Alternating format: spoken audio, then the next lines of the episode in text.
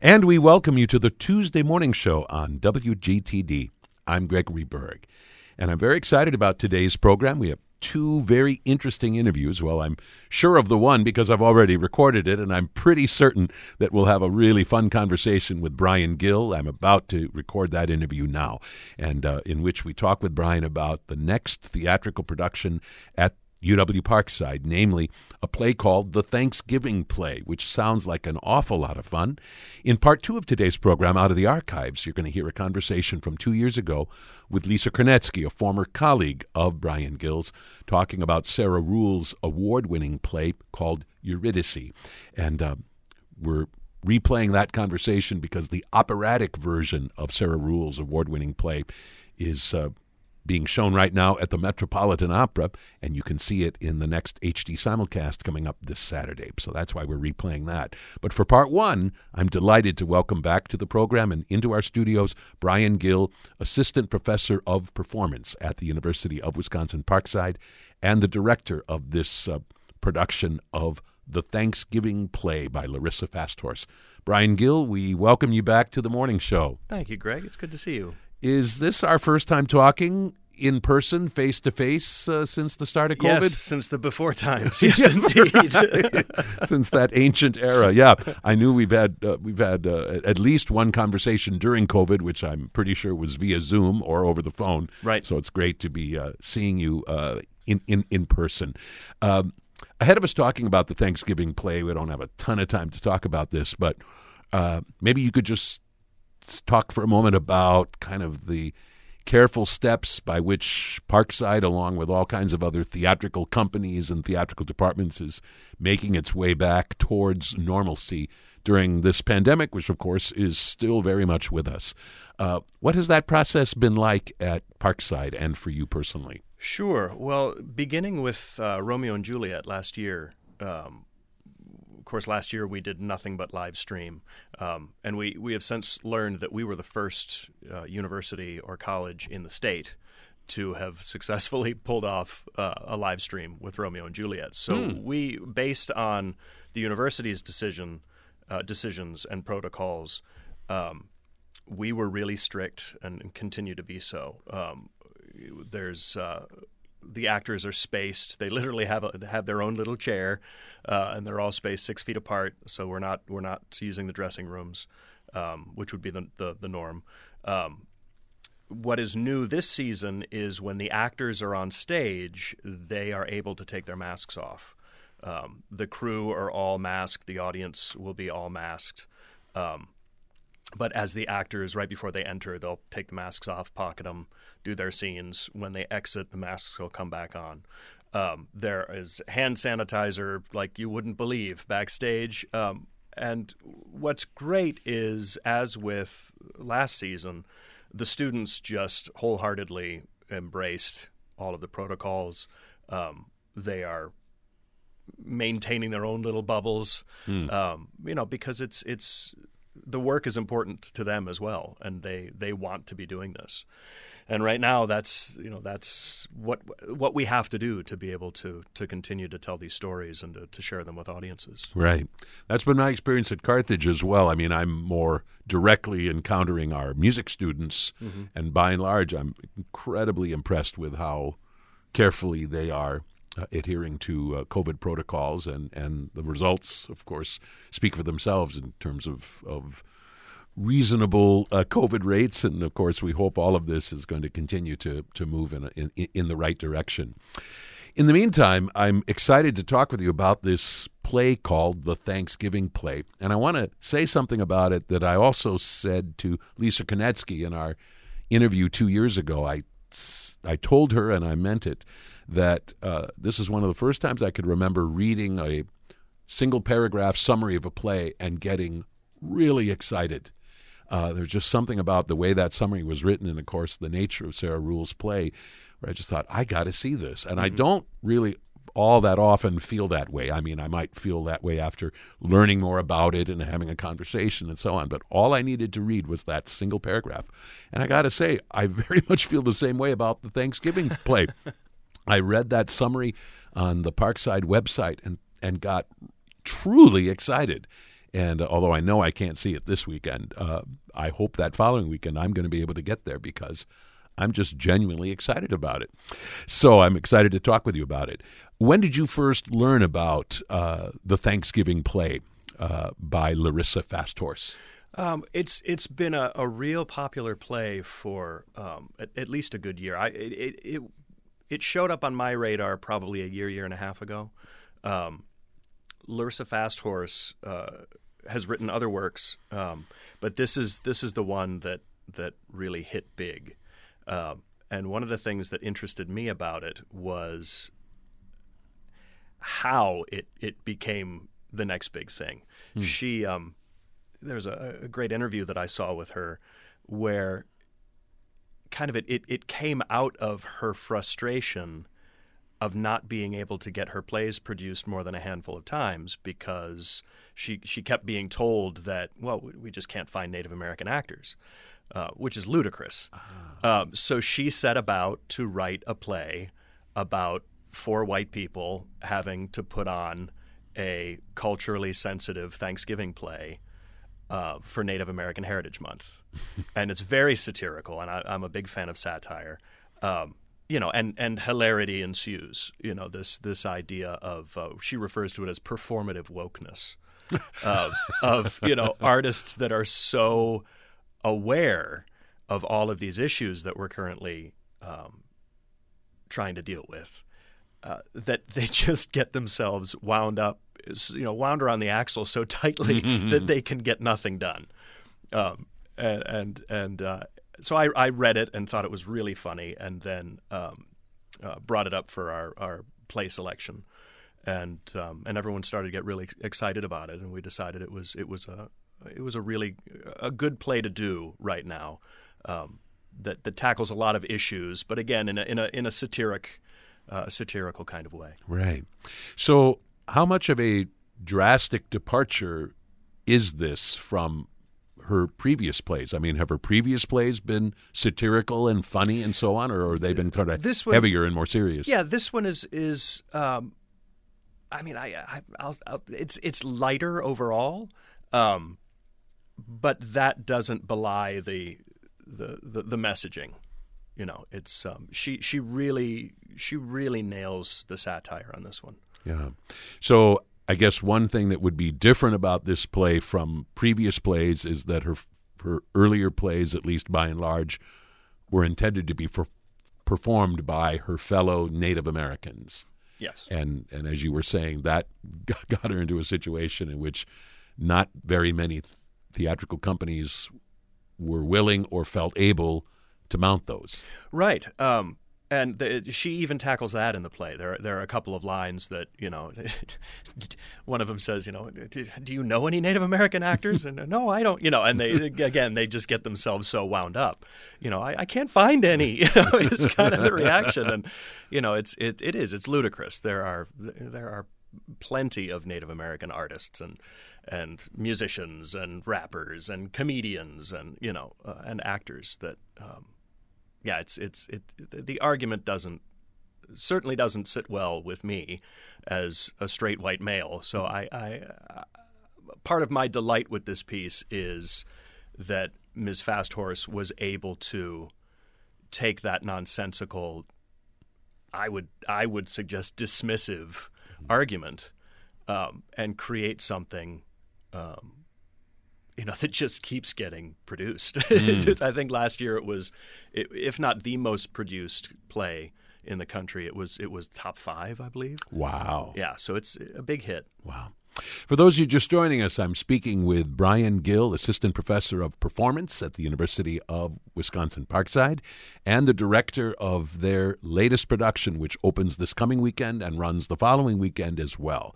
And it is Larissa FastHorse's uh, satirical play, The Thanksgiving Play. So uh, you've done this in kind of sketch format, but uh, give us in a little more detail uh, how this play begins and how it ensues from there. Sure. So the the, the director, a young woman uh, by the name of Logan, um, has been tasked to write, rehearse, and perform a Thanksgiving play. She's the the high school drama teacher. Ah. Uh, she is she she begins the play already in trouble.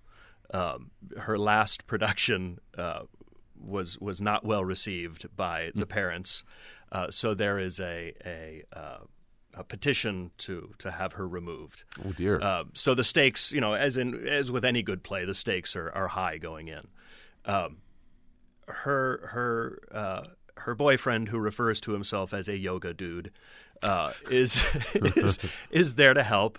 Um, and uh, the local elementary school history teacher uh, has also been hired to to help write this play, and they have gotten a grant to bring in uh, a Native American actor to to help them um, create this this uh, this Thanksgiving play for um, for Native American Heritage uh, month. So the play hasn't been written yet. I mean, whatever they're going to exactly. present is okay. They, so they have to create this from the ground up. Exactly. Uh, and and there's a, a, wonderful miscommunication that that I, I, won't say any more about, but um, that that really launches the play into into the realm of of satirical comedy.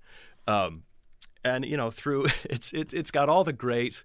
One of the things that I love about the play is it makes fun of uh, uh, of, of, theater in general and actors, and I mean, it, it, she doesn't pull any punches, you know. So it's it's kind of well through the art of improv, we will create a a performative woke, uh, uh, you know, uh, super aware um, performance of the first Thanksgiving.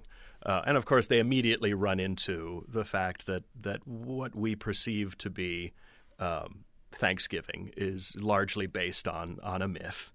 Uh, you know, where everybody got along and and uh, and we lived happily ever after. So it's it's just pitfall after pitfall. Right. Well, and it's one thing when it comes from someone who's part of the world of theater to kind of say these things. I guess what I'm part of partly what I'm reacting to is I just recorded an interview not long ago with Newt Gingrich and his 41st book. Uh, he takes aim at all kinds of things, and one of them is wokeness. Sure. I mean, he's just ferocious in his sure. criticism of just all of that. And it's and it's one thing when it comes from somebody who is not part of that, who does not see the world that way, and it's another thing when it comes from somebody who, first of all, is part of the world of theater, and probably also shares many of those kind of sensitivities that that we associate with the term wokeness.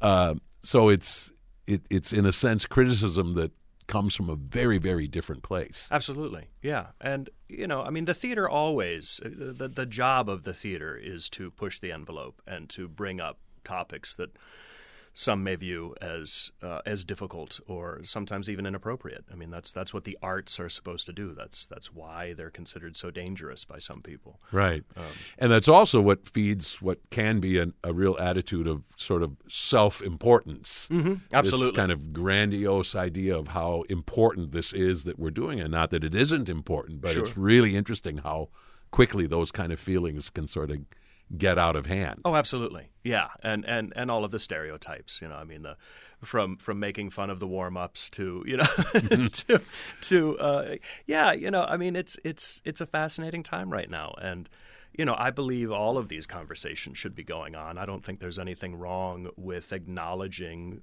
the the, the darker side of of our culture, of our country, of of whatever. Um, by not talking about these things, you you know I think you, you start there's potential to cause even more problems, um, and and this play addresses all sorts of of issues and topics. Um, but again, through through the wonderful use of, of satire, and I said from the beginning, um, because one of the things I did early on was I contacted uh, a friend of mine who's uh, uh, a language teacher um, out in Nebraska. His name is Redwing Thomas, and he teaches the Dakota language. Hmm. Um, uh, both uh, on the college level and for, for his local elementary school, um, and and gets a fair amount of pushback from his own people. Uh, the, the very, I mean, you know, the language was on its way out, and and it is his life crusade to to keep the language going. And I I really thought it was important to have uh, a Native American voice in figuratively in the room. Obviously, you know it's over Zoom, and, and he and I are, are talking regularly. But um, you know, I said to him early on, I want to make sure the right people are offended with this thing. You know what I mean? Right. Um, and uh, which which he got a, a bit of a kick uh, a kick out of, and he said, "Okay, that was I think that was the thing that clinched it because he wasn't sure. He you know he, he wasn't sure he wanted to get involved in this thing, and, and he's he's not a theater guy, and Hmm. and as soon as I said that, he said, "Okay, yeah, all right, I'm in. Uh, you know, I, I I can I can help you with that." So he's been a little bit of a guiding hand in, in the shaping of this production, and Yeah, yeah, absolutely. You know, because like all of us, we all bring our own life experiences and, and life histories to things, and I just I wasn't comfortable um, as uh, you know a, a straight white male, uh, and and I mean this isn't you know this isn't a play that that is is um, you know only a Native American director could direct it. It's it's it just doesn't seem to be written that way right. um, and I'm good with comedy and I'm good with satire, but I just I thought mm, I would be more comfortable because again I didn't want to make a choice that I thought would be funny or cute that a native person would would watch and go mm, right. I don't like that you Right, know right. so it was it was very helpful to be able to have conversations with Red Wing and have that perspective be- Exactly. be, in the mix. exactly Let's talk for a moment about just in general satire as a genre. And it's something I think you've already touched on that you have a lot of experience with and you really love. Mm-hmm. And so I'm sure you've presented or directed quite a few of them and probably acted in some of them as well. What kinds of things do you have as sort of guiding principles in terms of doing satire well, both in terms of kind of shaping a production and in terms of directing your actors? Right. Well, it's you know the, the- what's what's great about satire is you know again it's it's about offending the right people. You know if if you're watching something that is satirical and it outrages you, uh, you know it outrages you. Um, odds are Something's wrong? you're the target. Yeah. Um, Wow. You know, and and uh, that's something that I've always appreciated. You know, um, it's it is a it's tricky, uh, especially it feels like right now because uh, at this moment it feels like there's a real push to pigeonhole things into they are either this or they are that. It is Yeah. either black, it is either white, and I mean the the world is just far more gray. Uh, and and that's okay. It sh- it should be. You know, there should be a, f- a handful of absolutes. Yeah, right. you know, that's called your moral code uh, or compass. But um, you know, so so satire is a great way through comedy to poke fun at at uh, you know the the wealthy or those in power or politicians. Uh, you know, I mean, Saturn. There's a reason Saturday Night Live has lasted for what is it, 40 years and counting. Um, it, it is a type of comedy that we all enjoy. Um, unless it's the fingers being pointed at you, Right. and Then then, how less so. dare you? This Right. is you know we need to ban this. you Right, know. yeah, a little less so then. But yeah, and you're right. Satire is so much of what they do, and and sometimes do brilliantly well. And uh, and it sounds like this play as well is is is a really terrific vehicle. So, uh, how was this received by your your your your cast, young people? I assume students at Parkside. Uh, have they been around enough to have kind of first person appreciation of just how delicious a lot of this satire is? Yeah, I think so. I mean, there were some things that um, that I, I explained. You know, um, there there are some. I don't even want to call them inside jokes, but you know, there. I guess they are uh, of of situations that I've been in in my you know my thirty year acting career, professional acting career, where it's like, oh, you know, like you, alluded to, you know, that that that kind of level of, of self importance or pretension, or you know, or I'm like, okay, we're gonna do this right here, and they're like, well, why? And I was like, well, because you know, I've worked with this person before, you know, Yeah, right. or this type of person before, uh, but yeah, they. Um, I, I think they got it, and and and what was great was uh, it's a small cast. It's only four four of our, our student actors um, make up the make up the cast, and they all clicked really early. Um, they were all interested in the material, um, and they all play really well with each other and off of each other. Yeah. Um, so I think, yeah, I think I think they there were some things that we we chatted about and we talked about, um, and I, I tried to be very clear on what it was I wanted to accomplish. Is there any temptation when one is doing satire to maybe go too big? Oh, absolutely. And and and and do you find yourself reining them in, or or to some extent, do you want to go big when you're uh, doing satire? I mean, in other words, do you do you want to do you want to be in the realm of kind of exaggerated caricature, or or does that undermine the kind of the heart of satire? Sure, I think it's a combination. You know, I mean, I, th- I think the satire comes through very much so comes through the writing, um, but then you have a playwright who who sets up the potential f- to to have these moments of, of kind of big silly comedy. You know, the, the towards the end of the play, it all starts unraveling. And the you know the, the, a fight breaks out, and so you know it was it was fun to be able to stage a fight between a bunch of people who don't know how to fight, you know, yeah, yeah, and, yeah, yeah, and who really don't right. want to, Right. but they're just they've had it, Right, You right, know, or there's a, a, a little play that they, you know, when they're working on a possible play, um, we we went silly and big with kind of the, a, a pantomime kind of you know kind of Mm. silliness. So so there were op- there were opportunities to go big. Very good.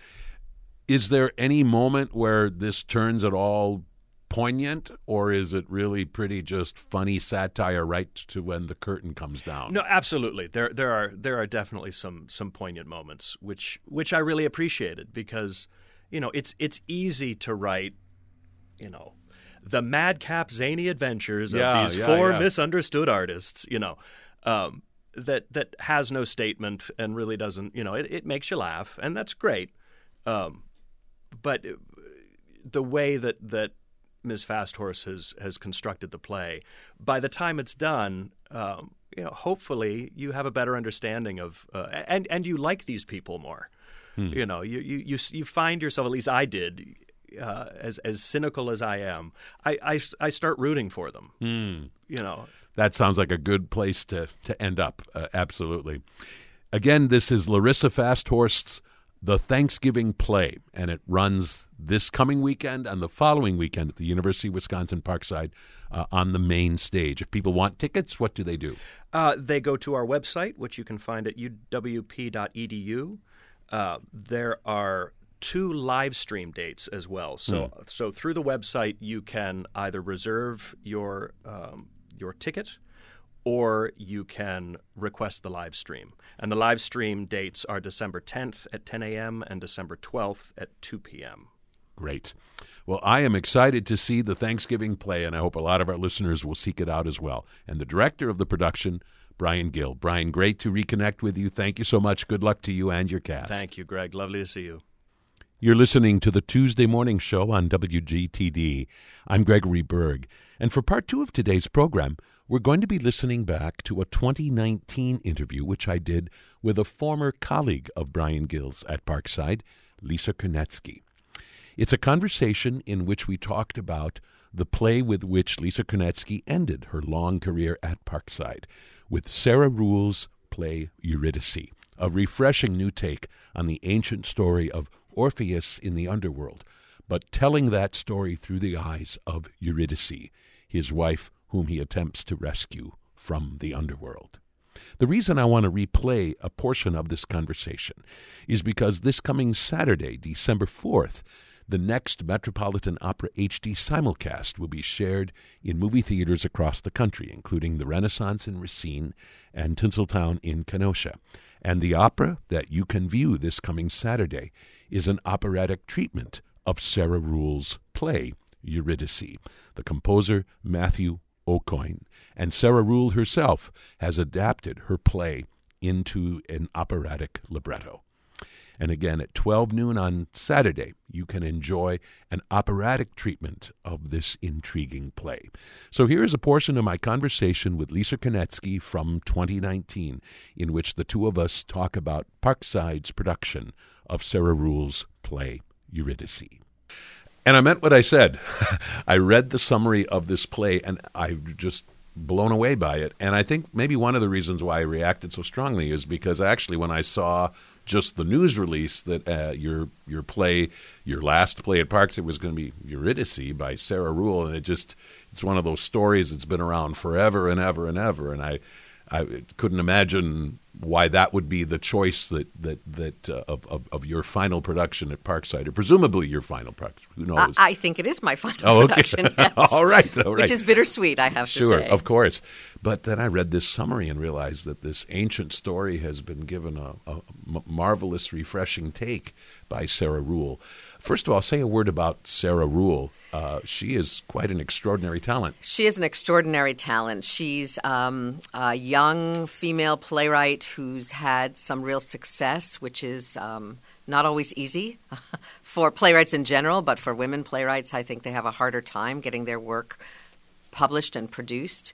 She's written a number of plays. Uh, I think her plays really speak to um, the contemporary world, but always with a very sort of strange, offbeat take. They're clearly you are clearly able to follow them in terms of plot and story, but they are abstract in presentation and um, uh, visually how what she asks for. Um, so, for instance, there's a play about a character who turns into an almond. Um, you know, just sort of a wacky story um, that's very funny, but also very poignant. Um, she has just a, a, large body of work for someone as young as she is. I think she's in her 40s. Um, and is done a lot professionally, but also a lot in university theater. When I looked at a list of her plays, uh, one of the titles that jumped out at me was How to Transcend a Happy Marriage. That's apparently one of her. Plays. That is one of her plays. that is one of her plays, and there are all. There's always something offbeat about them. There's always something um, strangely real and yet kind of from another plane, mm. and and that is certainly true of Eurydice, which works on multiple planes, both literally and metaphorically. Right. I noticed another title was for Peter Pan on her seventieth birthday, which now that one I don't know. So. what an intriguing idea! And I also noticed in a in a play that's titled "The Clean House." Clean House. Yes. I noticed uh, this is on her website uh, where you can explore some of her plays and so I guess with each one of them, they list the the the, the, the names of the various characters, and then it so happens that for the clean house, right after the list of characters, it says in parentheses, everyone in this play should be able to tell a really good joke, and um, just reading those words gives you kind of a sense that uh, she's just one of those fresh individuals. Right. Well, well, one of the things I love about Sarah Ruhl is the things that she writes in her stage directions, which are often things that you, you can't possibly do. Um, but they're things that give you a sense of the feeling that she's looking for. So she really is writing um, as much about about tone and atmosphere um, as she is about the literal things that actors say and do. Um, so she gives you a good sense of the feeling that she's looking for in her plays, but she also kind of puts it out there so that you can make lots of choices and decisions. Um, mm. And that's certainly true with this play. Wonderful. So, again, the title of the play is Eurydice. And I think before we talk about the amazingly fresh take that she has on this ancient myth, I think first just for the sake of maybe a, a, small handful of listeners who aren't real familiar with this myth, I think most of our listeners probably know the basic story very well as it has come down to us. But just briefly summarize the basic story before we talk about her twist. Sure. So I think most people know this myth as the story of Orpheus. Um, mm. And Orpheus is usually the central character in this myth. So, this is a Greek myth. Orpheus is the son of Apollo, so he's the son of a god, and he is a great musician. He falls in love with Eurydice, and they marry. They have this wonderful, um, glorious love. But Eurydice is pursued by someone who wants her, and as she's running away, she's bitten by a snake and she dies. She goes to the underworld. And Orpheus, in his despair, uh, goes to find her. He goes to the underworld. He plays his beautiful music, and Hades uh, is so moved that he agrees to allow Orpheus to take Eurydice back up to what we call the overworld and, and back to life. But there's one condition Orpheus cannot turn around and look at Eurydice. And I don't think it's going to be a surprise to anyone what happens next. um, and it's it's a it's a myth that has, uh, I think, really inspired artists. Uh, you, you were talking about opera. There is at least one other um, wonderful play um, called Eurydice by the playwright Jean Anouilh. I think it's a it's a story that's captured the imagination of creative people through the centuries. It um, really is. I should mer- mention parenthetically that the oldest surviving opera is called Eurydice. Really? Eurydice. yeah, by Jacopo that. Peri from the year 1600. Uh, and then what's really regarded as the first great opera, because uh, those very, very first operas weren't so great, but then Claudio Monteverdi came along, and in 1607, I believe, he composed, uh, and his opera is L'Orfeo, but uh, a, a, a, a, treatment of the very, very same story, and he does all kinds of extraordinarily groundbreaking things in his score. So, so this uh, this has intrigued opera composers from the very, very start. And, Interesting. Yeah, and, and, and more famous treatments of it came a little bit later, but uh, well, it's sort of the quintessential sad love story. Um, you know, someone who will go to the ends of the earth and and below um, to recover that lost love um, with a sad ending. Right. So, explain to our listeners what Sarah Ruhl has done with this. Uh, uh, very, very familiar story. So, um, Ruhl really takes an interesting perspective. Um, she makes Eurydice the heart of the story, although Orpheus is certainly a very important character. Um, and uh, I'm trying to think of the, the best way to describe what she does. First of all, she has a character who is called the Nasty Interesting Man. Hmm. Uh, and he is really the lord of the underworld. So when they're in the underworld, he plays a character known as the Child, who also says that he's the lord of the underworld. But in the beginning of the play, he is this man who tries to seduce Eurydice, and while she is with him, she has the fall that that kills her. So he this character is not the sort of typical lord of the underworld. He's played as an overgrown